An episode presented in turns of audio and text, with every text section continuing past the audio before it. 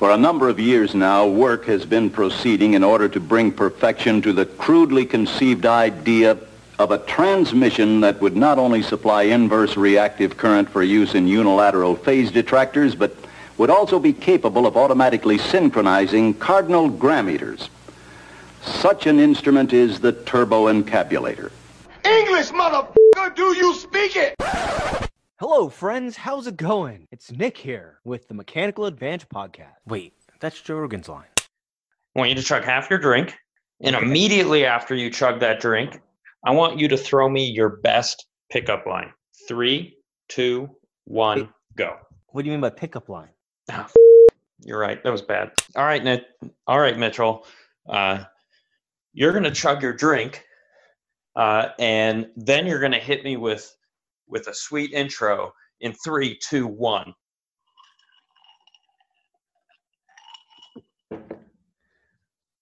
Hey, everyone. How's it going? It's Nick here with Kendall doing this podcast for...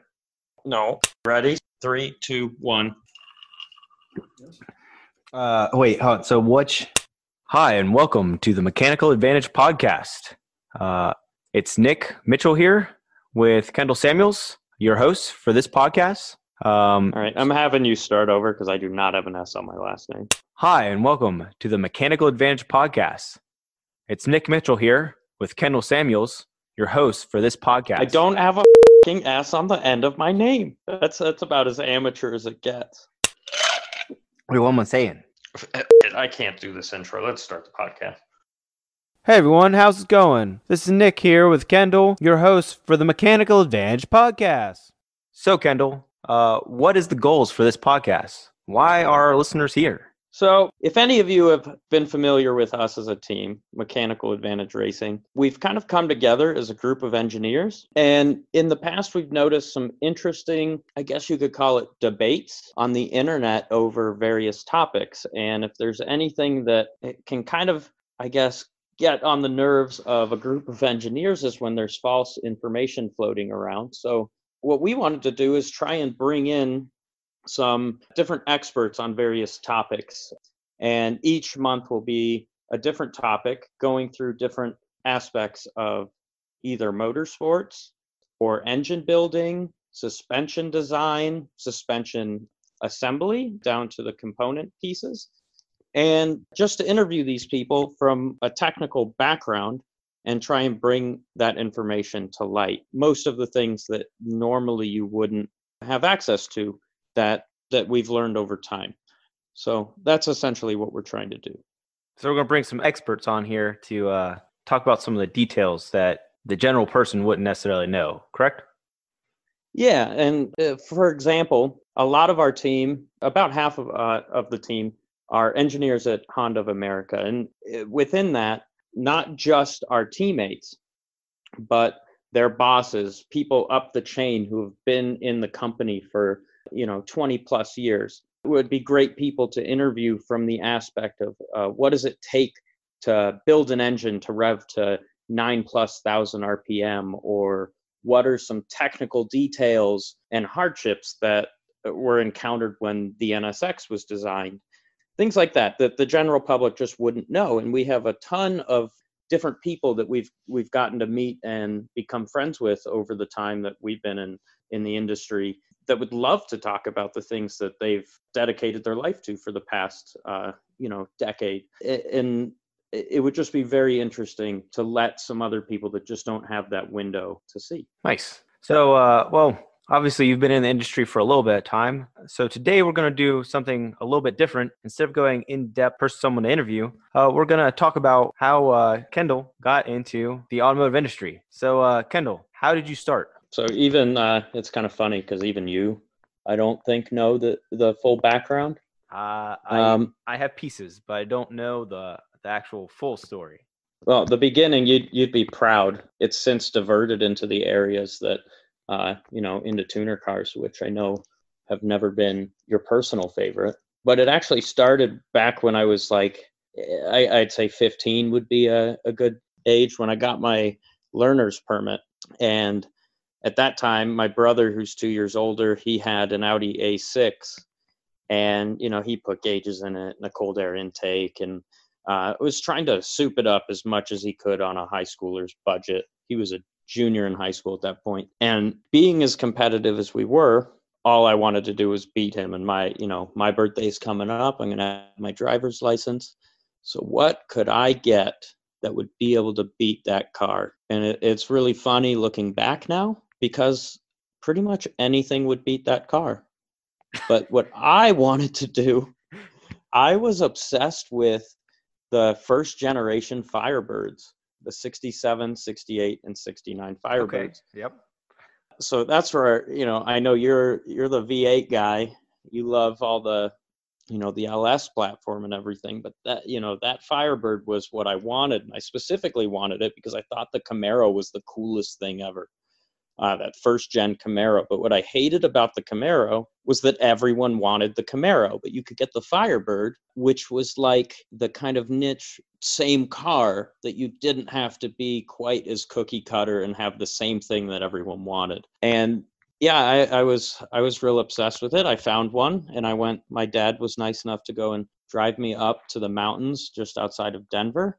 And we went and looked at this thing, and you know, this guy had repainted it. He put, I don't remember what it was, like a three fifty engine in it, and he had just finished it. So he was going to test fire it right when we got there. And what he had forgot to do was connect one of the coolant lines off of the water pump. And when he fired it, my dad got sprayed down with coolant. And that was the last time I was ever allowed to look at a muscle car. I've never seen him so, so angry in my life. So we had a really quiet ride home. And that was that was that. And I ended up with a, a Chevy Blazer, a ninety-seven Chevy Blazer. And I hated that thing more than you can even imagine. So I instantly sold it. And the new prerequisite per my parents was I wasn't allowed to get anything that couldn't drive in the snow. So the Blazer was four-wheel drive. They weren't about doing any muscle car stuff. So I had to look for an alternative, and I did not want to copy my brother and do a Euro route. So I ended up finding a, a two thousand three W R X. And that W R X that I found was in Lincoln, Nebraska. So it was like a six-hour drive away. And I had a friend who was going on a tour of the college there. So he brought me out there, and I bought that car, and I had six hours to learn how to drive stick. I had never driven stick before in my life. I couldn't couldn't test drive the car. I had to have the dude who owned it test drive it, and I told him when to floor it and how to do things to try and make sure it wasn't going to fall apart. Wait, so you went from looking at a muscle car, a Firebird, into looking yes. at a W R X. Yes. And to be honest, I, I knew about nothing about either of the platforms other than they were both fast cars, and one was rear-wheel drive and one was all-wheel drive. And my parents would let me buy the all-wheel drive one, but yeah, rear-wheel drive wasn't going to fly. Rear-wheel drive won't fly. Yeah, well, that is, yeah. I so you were almost a muscle car person. Almost. Almost. I was one cool, one coolant line away from being a muscle car owner. My whole life would be different if that coolant line was cinched down. Yeah, well, I think that is that is one of G M's uh, maybe not strongest suits is the rubber they use for. And that had nothing to they... do with the rubber. It, it was this line was just hanging out. It was like uh, you know uh, a fire truck, like without the people holding the hose. It was just flying around and spraying my dad in the face. It was pretty great. Uh, one uh, terrifying at the time, but one of the best like memories to laugh at and look back on. But yeah, it ended up where I was. I, The W R X seemed logical, and it was a good platform, and there was lots of parts for it. So I pursued it. I really wanted to get an Evo, but the Evos were just too expensive. There wasn't, I, I couldn't afford an S T I. I couldn't afford the Evo, but the W R X, I found a really good deal on one. So I got it, and the guy had to put it in the middle of the street just because so, I couldn't pull out of his driveway. I tried like seven times. I couldn't figure out how to turn the car on because I didn't know you had to push a clutch in.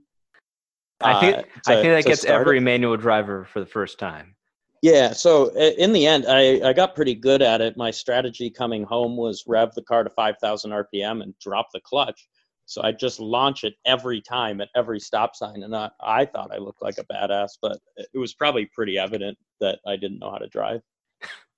So yeah, anyway, that was the very beginning. And I got that car home and I did what every W R X owner does. And I put all of the S T I cosmetic stuff on it.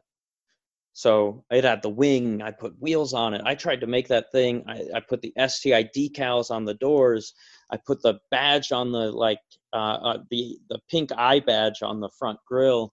And I debadged the trunk and put an S T I badge on the trunk. I did all of that to try and make it look like an S T I, which, you know, if anyone's into Subarus, they know that there was no bug eye S T I in the U S. So it was pretty, it was a pretty bad attempt. Uh, Are, wait, so you badged the car out and went full ricer for your first modifications? Oh, it it is seriously the, it was the riciest car you could. It had a black hood scoop. It had black side skirts. It had a black rear wing. I put a roof, the roof spoiler that the oh six oh sevens had. That was black. The car was silver. This thing, like, it was like not color, color matched. Uh, there was random pieces all over it that weren't uh, the right color. I put all these stickers on it. I tinted the windows real dark. I put S T I seats in it. And the most baffling thing happened is, like, two months after owning it, I got offered fourteen grand for it. And I had paid six and, you know, put maybe a thousand bucks in just random cosmetic things. So it was gone. And then, and then I had an, an actual S T I at that point, because that was enough to buy an S T I. So it, it was pretty cool. There you go, folks. A lesson in hustle. Go put all the badges on. If you if you think it will be an S T I, it will come. Someone will yes. eventually buy it for the price you need to go buy the S T I. So just wait. Yeah, and of course, it, it, I I didn't even learn anything. I put more stickers on the S T I. I bought the Ken Block decal kit off eBay and duplicated his version one Gymkhana car with all of the monster decals and everything. And then Uh, I tried to do my own Gymkhana in a neighborhood and was doing donuts and drifts. And then the center differential started making horrendous noises, which actually is my highest viewed video on YouTube on the Mechanical Advantage page, because apparently I'm not the only one to do this. Uh, and people are looking for why their center diffs sound like, you know, a bucket of marbles. So I really screwed that transmission up and I didn't know what to do, and, you know, just started saving to fix it. And it wasn't like a week later that someone ran a red light and T-boned that car on my first day of college. And I ended up getting paid out by insurance and moved on and bought a, an oh five S T I that had a full rotated Garrett turbo kit with a Cosworth long block and this nuts car. And again, I did not learn anything. And I was basically hammering that thing. You know, you're an eighteen year old with five hundred wheel horsepower at a time when no one had five hundred wheel horsepower. This was, uh, I think twenty twelve. And I ended up cracking a piston in that engine and was in a real rough situation because I had just spent all my money on this car. I had like a thousand dollars to my name, and was kind of perusing Craigslist for any sort of engine to get the car running. And I ended up finding a built engine on Craigslist. Like, I wanted like five grand or something, which was fair. And I had a thousand dollars. So I offered him a thousand dollars, and through a bunch of negotiation, he ended up taking it. And I tossed that engine in the car. And that was like the most solid. I, I ended up learning to road race on that engine. I drag raced on that engine. I I ran that thing for like fifty thousand miles and then ended up selling that car to buy what is now the Slumdog. I couldn't afford, being, you know, eighteen, nineteen years old, I couldn't afford the insurance on a vehicle like that. So my thought was, I have this Cosworth long block that's sitting on an engine stand that needs to be rebuilt. So I have an engine. I just need to find a car for it. And I sold that S T I for like twenty-four thousand or something, and located a, a coupe Impreza two point five R S out in Virginia that had a S T I wiring harness merge and a six speed in it. And the guy shipped it over. I think it was six thousand shipped, and he shipped it to me. And when I got it, I learned how to rebuild an engine. and I tossed it in, and we had iteration one of Slumdog, and iteration one didn't go so hot. That first rebuild was pretty terrible. It I ended up using so much R T V, putting everything together, that basically my engine was being lubricated on all the R T V that sheared off and started floating in the oil and clogged the oil pickup. So, it, it, you know, it was a solid like uh, five minutes of runtime. So uh, a shop called Met. Yeah, a big lesson learned for anyone building a Subaru. More R T V is not your friend, and your engine does not di- digest it. It just clogs up. It's like getting a, a milkshake with too many things in it, too many chocolate chips, and it clogs the straw, and you don't get any of your milkshake. I'm sure we'll get more in depth on on some of the uh, adhesives you should use when uh, putting those blocks together, as I've I've also oh, heard yeah. some other horror stories. But oh, there's many. That's that's that's a year worth of. of podcasts is figuring out the nuances in Subaru engines. So, so your first starter car was a W R X, figured out how to trade that up to an S T I. Unfortunately, that one didn't make it too long. And then you got a, a, a built one, and you learned how to swap engines in that one, which is potentially a lesson, lesson learned on when you buy fully modified cars without knowing any information about them. Sometimes things go awry. But yeah, and it looks like you made the best out of it, because uh, it looks like you learned how to to do road racing and drag racing on that car, huh? Yeah, that that, that car taught me a lot. And, you know, as you mentioned, when buying a a built car, I, I kind of made it sound like it was my fault. And in, in a way, it did break because I was beating on it. But the the sad reality of it was the shop that had built that engine did not gap the piston rings. They just tossed them in out of the packaging. So the piston ring gap was almost nothing. So when you have someone who goes to beat on it and they, you know, they're putting a lot of heat in the engine, the rings closed, and that's what ended up cracking uh, the top of the piston. So it's kind of a bummer. Had they gapped the rings, uh, it might not have turned out that way. But then you might not have learned how to swap an engine, and we wouldn't be here. So... you know, lesson learned. Yes. Yeah. yeah. Um, and, and all that happened uh, while I was at school for mechanical engineering. So it was really kind of interesting to see some of my classes and, and how things work, mechanical systems, and then to be able to apply it in a, in a real world scenario. And, you know, I, I'm, that's the way I learn. I, I'm more the person who learns from trying and failing than the person who wants to keep reading and be very analytical. And, and there's there's some validity to both both sides, but I know that it will not sink in unless I fail. And all of the, the things I learned from that car, as much as it was a horror story at the beginning, it did teach me a lot. And it taught me a lot to go into the next build and and learn financially how to uh, put a car together cheaper and make it faster. And and once once the Slumdog really got running, I had networked with a shop called Metro Performance, which is now Metro Performance of SoCal. They were the ones that tore down the Cosworth long block, and it wasn't. It was a Cosworth long block that was uh, refreshed. So that's that's why uh, piston rings weren't gapped. But um, they had torn it down and done that analysis. And, and in the end, they, they ended up building the short block and cylinder heads for uh, Slumdog. And I put the heads on the block with my friend Brian, and we timed the engine up and, and got the car going. And that first build on Slumdog did, I believe it was a ten ninety-seven. So it made it into the ten second quarter mile times at Vandermeer Speedway. And it was the most impressive thing because I had maybe ten thousand dollars invested in the car, and I had built a ten second car as a junior in high school or in college. Sorry.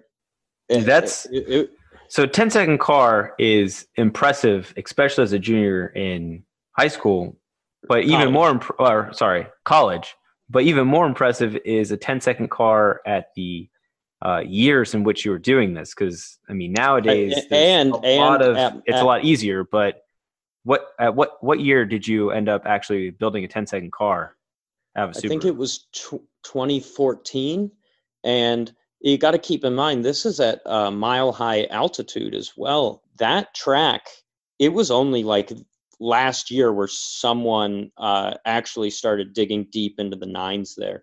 It's been a battle for a long time to get into the nines. At the point in time when I did the ten nine, I think there was four Subarus total that were able to do it. There was Ben Hockman, there was Aaron Worsinger, uh, Metro Performance had a shop car that just touched like a ten ninety-nine. And then I believe, uh, I don't know if Steve Task ever did it. If you ever see the Subaru, the black Subaru video next to a G T R, that people always share. That's Steve's G T R. He used to have a Subaru, which is, that video is hilarious because his car was detuned. They wouldn't let him run faster than a ten oh.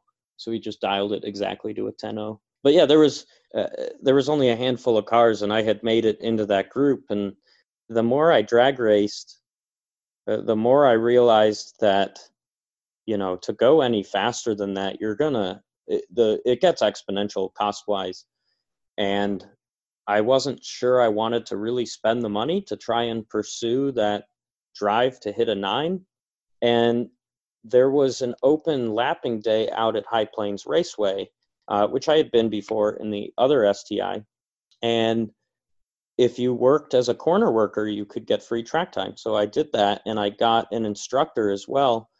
And it was like the best time. It, it, was, it was the most addictive thing. So that became it. I started tracking on the road course, and it, it, there was some S C C A events, and the car did phenomenal. Uh, it, to to this day, I still don't know, because I don't know how I did that.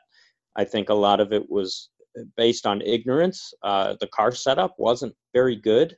I don't think that I was that great of a driver at that point. I was pretty inexperienced, but part of it was that gave me uh, a hell of a lot of confidence, because I just didn't know what could happen, didn't understand the dangers. I don't have safety equipment in the car. I'm just going to send it. And, you know, it's easy to send it when you don't know what could go wrong. So that was, that was pretty much the beginning. Uh, after I graduated college, I got offered an engineering role in the quality group at Honda of America. And that's where they have the engine dyno testing. So they'll do the durability stuff. They set the torque specs for manufacturing and for the for service. It's pretty much like all encompassing of everyone overseeing any aspect of the engine that's critical, can go wrong, and needs instruction. So I was really excited, and I ended up moving to Ohio. And and that's where I ended up meeting you and Grant, Nick, and uh, pretty much the entire Mechanical Advantage team. We were all in a very similar boat with being into cars. And I had the, the track bug, so I continued to build the Slumdog up with the goal of pursuing the Gridlife series, because I knew that there was more to that series than just racing. It was appealing because you can bring your friends, you can be social, and you can work on a car.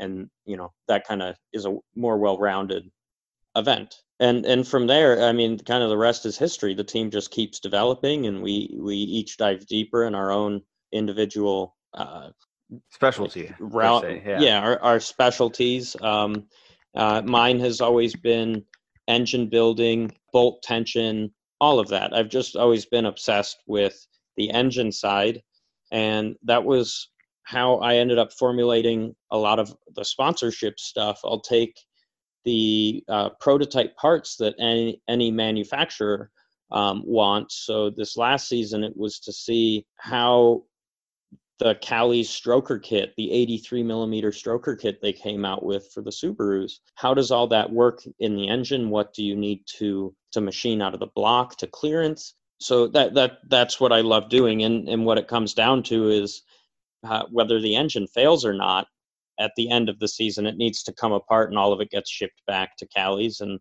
and they review it. And likewise, you know, there was a brief stint where Brian Crower was doing billet Subaru cams, and I was the first one to be testing those to see what power gains um, we could get, and, and just try and get some more data for people, and, and see if some of our engineering background and feedback can help develop the products. And that's even why we have a dyno now, to try and uh, validate some of those numbers.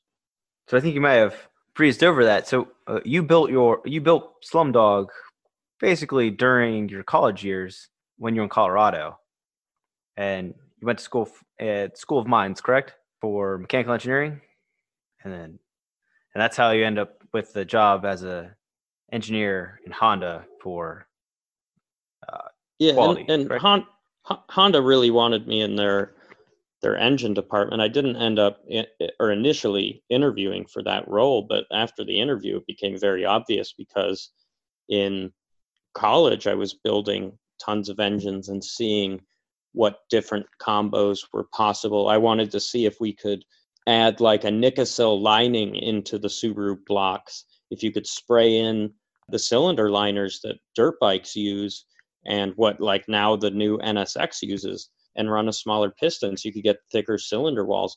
I, what's bizarre, if you dig deep enough into the Mechanical Advantage page, before closed decks were even really a thing, I had welded up the coolant ports on a Subaru block and put it into the C N C that the school had and milled down and made my own closed deck block. That said, I, I didn't ever feel comfortable enough or confident enough to run it, but I was trying really bizarre things to to try and get these engines to hold together, and I was doing it on like, you know, a, a budget of pennies. Uh, yeah, so I guess part of racing goes with everyone. Everyone has a budget, and it's kind of a, a test and tune, kind of regardless of what aspect of racing you're doing. So if you're drag racing, you're pretty much testing and tuning until showtime. And when you're road racing, you're also testing and tuning potentially even during the race. So it's kind of crazy that you were you were welding, well, trying to weld a closed deck block, uh, probably way before closed deck was actually a, by today's standards for Subarus, it seems more common now. It's almost mainstream now. And back then, at that point in time, Outfront had come out with like their version one closed deck, and no one trusted it because it was just this bizarre new thing no one had seen. And yeah, that's why I figured, well, I'll, I'll try and make one myself and see what happens. And, and it's unfortunate. I wish I still had that block, but I tried concreting a block, doing the old school muscle car method and buying concrete and just filling that thing up. That was another. That one looked real gross. I ended up throwing that block away. But uh, again, you know, you're working on those penny budgets, and I wasn't afraid to to try it and see what happened. And worst case, I learned something for a couple hundred bucks, and I move on. And uh, yeah, it's it's brought me to where I am now, which essentially after a few years at Honda, I was coming from Colorado. I was a little sick of Ohio. So I wanted to get back to mountains, but I wanted to stay on the East Coast where all the racing was. So I ended up applying in Asheville, North Carolina, which is like right in the mountains, not far from Tail of the Dragon. That's like, you know, just over the mountains here. And that's where BorgWarner is, BorgWarner Turbo Systems. So I, I joined the mechanical systems group doing ball bearing development. And now I'm currently over in the actuation group doing the, the mechanical system of the wastegate valves, the shaft, the bushing, and the actuator for uh, like almost all of their applications of turbochargers, from C V, pass car, and, you know, anything in between really. And yeah, I, I just keep keep kind of g- going along and seeing what, what else uh, comes about. Yeah, so, wow. So you had a kind of a unique, unique start. Almost went for a muscle car, went through a few Subarus, went to the Slumdog, and then I've uh, kind of worked worked that through its uh, the paces of different stages of. It, it was more than a few Subarus. I, I mean, I skipped a lot in there. There was there's actually fourteen Subarus while I was in college. Only a couple that were really memorable. The rest were just to build and and make some power and flip. But I, I know you have some some background in Subarus and and some other vehicles, so. Why don't you uh, you tell us how you got to where you're at? Well, I guess it really depends on when we want to start my car background. Originally, very beginning, very beginning. Okay, well that would be beginning. Two-year-old Nick Mitchell. To the old Nick Mitchell. Well, I would say the first Nick Mitchell. Yes. Well, I don't know about if it was two-year-old Nick Mitchell remembers, but Nick Mitchell remembers back when his father actually purchased a ninety-five Camaro Z twenty-eight. Which would be the L T one version. That was probably the car that got me interested in cars, just from you know, the the rumble of the V eight to the power you could feel in it. And, and I was a little kid back then, and it was like fun to go, like when you had to go to baseball practice, Dad'd go take you to baseball practice in the Camaro, and, and it'd be a fun time. So that, that was probably, probably the start of my interest into, into the automotive world. Um, going from there, actually, and then if we're going to move, we'll jump on forward to my first car was actually, so when I was researching, trying to get, you know, get a, get a car, I, my parents, they wanted me to get something safe, right? So I was, I tried to convince them to buy me an, an Eclipse, because they didn't know that the Eclipses came in in turbo, and you could actually modify them and, and make them actually go fast. Unfortunately for me, they chose to get me a two thousand Eclipse, which had a four G sixty-four, but not a four G sixty-three with a turbo. Uh, an unfortunate, an unfortunate thing for me, because that car was not very fast. Even though, even though it wasn't very fast, I, I put me on a, a nice ricer muffler and put some nice rims on it, and I, I drove that thing and kept it nice until I got to college, where, uh, technically, maybe even before college, I got my first job and started getting some money, and went to the dealership. Was you know, Ray trade trade my car in. And the the dumb dealership guy d- thought it was a good idea to let me drive a W R X as a manual without me knowing how to drive manual. So I stole that thing a lot of times on our test drive. And I left the dealership that day going, you know, thanks. You know, and uh, he, he had no clue that I'd come back the next day and say, yeah, I'll buy it. Um, he thought I was a dumb, dumb kid, and he was really pissed off the first day I I came in driving, installed it all day, but he was a lot happier the second day I came in. And in two thousand six, I ended up buying my uh, Subaru W R X new and traded in my Eclipse. So that's kind of... Well, I don't want to I don't want to jump ahead because I don't know where the story's going, but is this Subaru the one that you actually started learning how to tune and and... Just just learning the process of hacking the O E M E C U? Yes, that is the, yes, correct. I I bought a brand new car to learn how to tune cars. So, so did you do that like immediately, or was it years later? How, how long did you own this car, and what was the process? Was it like day two of owning it? You're popping absolutely not to figure out the E C U? No, I was still trying to figure out how to drive manual when I first owned it. And it's it's kind of funny. So that car would be the car that got me like really into wanting to mod my car and really get into, into, you know, I would say per se racing. I was a member of, it would be Tampa Bay Racing. It was a forum back then. I know now everything's on Facebook, but back then the forums were where you went to, to get information on racing. So I was always on, on the, on T R, and, and I'd always try to give people good information, and they ended up, you know, where I was from, or near near me, there was something called the Hudson meet. And so I'd go every Friday night to the Hudson meet, and you'd have twenty, thirty different cars, all different modifications. And I ended up meeting my buddy Derek there, and we'd uh, he had a Camaro. On the way back, we ended up racing one time, and I got beat by him. I was like, what the hell? I was like, like you just bought a darn stock Camaro. Like I, I was like, it, that kind of became the rivalry between, you know, the W R X and the Camaro. And so from then on, it was, how do I make my car go faster? And I was like, well, I'm not a really good driver, so I better figure out how to make my car go faster, because my driving skills aren't going to improve to beat people. Uh, and that's that's kind of when I decided uh, tuning would be my my advantage. And I was not very rich back then, and was trying to do things on a budget. One of the first things I ended up doing was, for W R Xs, I'd already researched all, all of what you do. Hey, you go throw a downpipe on the car. So I ended up putting a downpipe on the car and leaving the factory muffler. And the car did not like that, not one bit, because it threw check engine lights and went into limp mode, and, and did a whole bunch of st- a whole bunch of stuff. And at that time, I didn't have money to buy an access port. So access ports were available at the time, but they were like seven hundred dollars. I, I could not afford seven hundred dollars. And I I went on the forums, you know, how do you tune, or how do you turn off these check engine lights? And I ended up finding a site called, I think it was Ingenuity back then, but it ended up becoming ROM Raiders today. One of the two. It's either backwards. But I ended up going on one of the forums where they st- they were doing the Tetrix cable. So I ended up buying a Tetrix cable. I ended up going to this site called O S E C U ROMs dot com and finding a an E C U ROM and, and flash it on my car.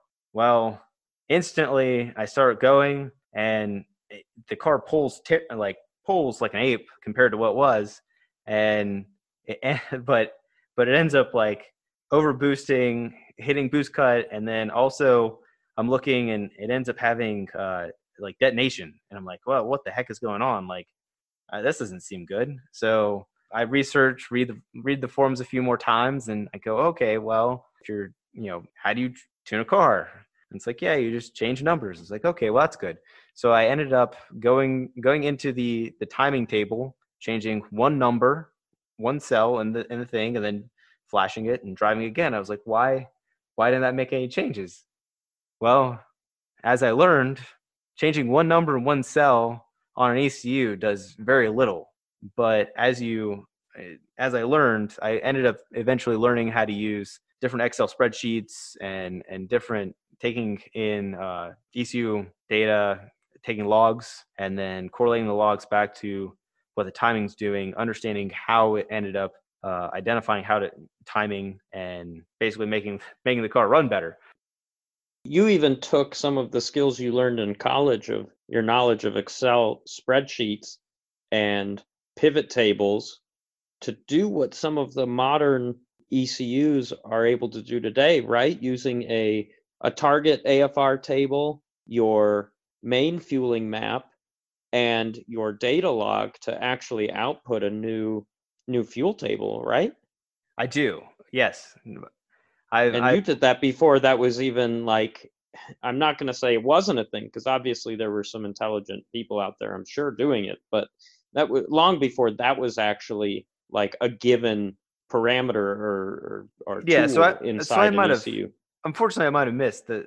I bought the car in two thousand six, and it probably wasn't. It was probably maybe two thousand seven that I was I was maybe nineteen and flashing my car uh, that I still had a loan out for and had no money to pay for. And I ended up learning that the the actual the tune that I had I pulled off the internet was actually wrong, because there was an undefined table that was giving us way too much timing. But essentially, yes, I, I ended up learning um, how to use some of these pivot tables to kind of graph the expected values and then understand that the expected values were not what they should have been, and then figuring out which tables need to be changed to to make these numbers work. And then eventually the mug bug hits you and and you slowly add more stuff. So for that car, I started realizing people people were easily beating stock stock turbo W R Xs, but if you modify the turbo and added methanol injection and and stuff like that, back in say two thousand seven, two thousand eight, it would make a competitive car for street racing, especially when they didn't realize what a W R X was. So my car looked completely stock, and it had an upgraded turbo, methanol injection, bigger intercooler. A lot of people from the muscle car world, I think back then they it would be uh, Mafia Motorsports was the the big group of muscle car owners that I ended up one night uh, pissing off pretty bad. But it was a good night. This uh, this borderline sounds like the movie Born to Race. I'm just imagining you, you know, having your buddy tell you to flat foot shift it, and you cut two seconds off your quarter mile time and just blow people out of the water. Uh, I know that's not the reality, but no, that's not the reality. The reality was is that I ended up modifying my car to make it faster because I was not a very good driver. And then I also learned a lot. So when you start adding more mods, you end up realizing what the changes those mods do. I'm sure we'll get more in depth on on tuning uh, later in this podcast, but essentially, Uh, I started out with a W R X. I learned to tune, and that inspired me to go to uh, U S F for, for engineering, where I ended up learning how to academically engineer items for automotive. And and eventually, through a few different jobs, I ended up applying to Honda because I always wanted to be at an O E M manufacturer and work for an O E M. And uh, so now I end up working for Honda in the market quality division. So when people have parts that fail on their cars, the factories typically have a good understanding of what's what's happening. And it would be my group that identifies when there's a recall and, and how to approach those those issues. Well, and, and you're looking at basically re- reports from individual dealers and trying to uh, understand and identify when patterns start emerging, whether or not it's a one-off failure or, you know, a pattern or series of failures, right? And then that's when uh, you'd you'd be the one to submit or request a recall. Is that right? Right. So technically, my, my group would be the ones that would submit the recalls out in the market. So all of the hmm. Subaru doesn't have too many uh, notorious problems in reality, because the ring lane failures were typically due to uh, customer abuse, and then uh, after yeah, that, well, and and and most of the Subaru has earned a really bad name for reliability in the aftermarket industry, which is kind of unfortunate because their cars, from a very stock standpoint, are pretty reliable. Uh, the naturally aspirated ones, even the turbo, the S T I ones, they'll go yeah, forever, but you I modify them. And that's where I'm just going to stop the rabbit hole right now, because I know that's one thing I want to address is, you know, how to build a, a Subaru for high horsepower and why it can go wrong very quickly. And again, I'm just going to stop there, but I will say that at stock levels, all of the problems that I have seen and, you know, go through myself, you know, none of that stuff would spur up if you literally never tuned your car and left it completely stock. They designed it for a power level, and they that power level is not five hundred wheel horsepower. It's three hundred at the engine. So yeah, they're, you know, I definitely agree. Yeah. We working in market quality as well as actually doing it on, for myself, I know how things can go awry. And I know from a tuning aspect, what, what I have the ability to do. So from tuning aspect, you can tell the car to put a hundred degrees of timing in, and that's never going to end good.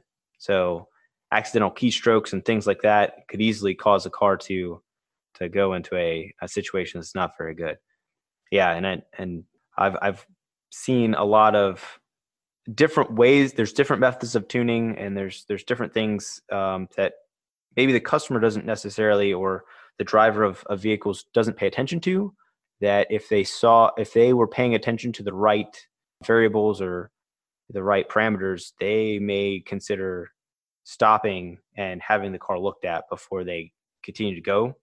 So I think that's that's kind of maybe a topic we'll we'll get onto in the future, um, as to what what to look for, as to what when your car is in a vulnerable situation, and maybe you should stop and check it out.